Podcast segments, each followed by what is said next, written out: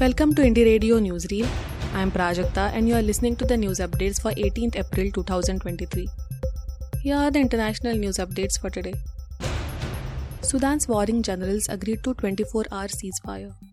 Sudan's warring generals agreed to a 24-hour ceasefire from Tuesday evening. The ceasefire will start at 6 pm local time and will not extend beyond the agreed 24 hours Army General Shams Eldin Kabbashi, a member of Sudan's ruling military council, said on Al Arabiya TV. The ceasefire follows calls by United States Secretary of State Antony Blinken for them to stop fighting to allow humanitarian aid to civilians caught in the conflict. Gunfire echoed across Sudan's capital on a fourth day on Tuesday, accompanied by the sound of warplanes and explosions.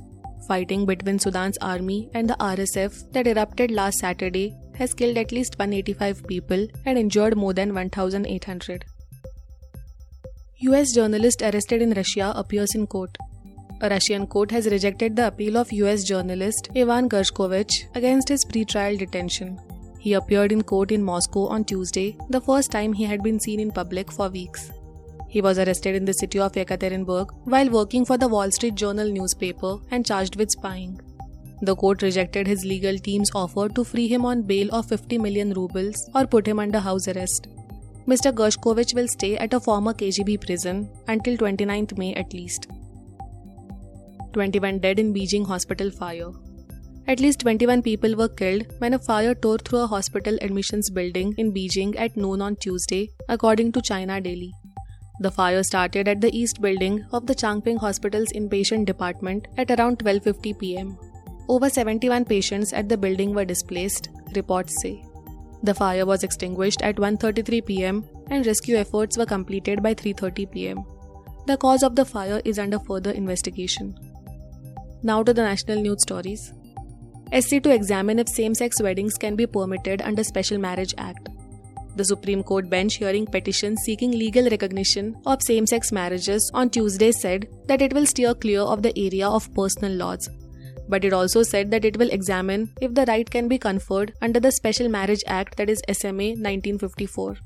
In response to an argument that the legislative intent of marriage throughout has been a relationship between a biological man and a biological female, the apex court underlined that there is no absolute concept of a man or woman.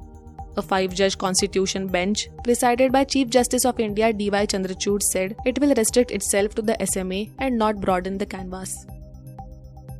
Cheetah ventures into tiger territory in Madhya Pradesh National Park.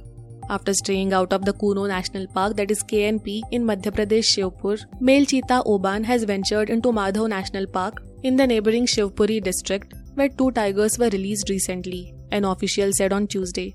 He said that a cheetah entering a neighboring forest is a natural process and there is no plan for the rescue so far. This is the second time so far this month that 5 year old Oban, one of the 8 cheetahs brought from Namibia last year, has strayed out of KNP. According to a forest official, Oban is out of KNP since Sunday. Earlier, he had ventured out of KNP on April 2nd and was rescued from Bairad in Shivpuri district 4 days later. Supreme Court questions rapist release in Bilkis Bano case. The centre and the Gujarat government are likely to challenge an order by the Supreme Court seeking files on the remission of convicts in the Bilkis Bano gang rape case. The court on Tuesday asked the Gujarat government to share the reasons behind its decision to prematurely release the 11 convicts. The government, citing privilege, has indicated that it does not want to produce the documents connected with the remission of sentence of 11 convicts in the case.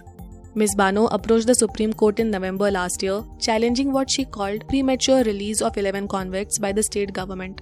Seven members of her family, including her three year old daughter, were also murdered in the 2002 Gujarat riots. The Supreme Court on March 27 told the Gujarat government and the centre to show the files used in the remission of sentence. Thank you for listening to Indie Radio Newsreel.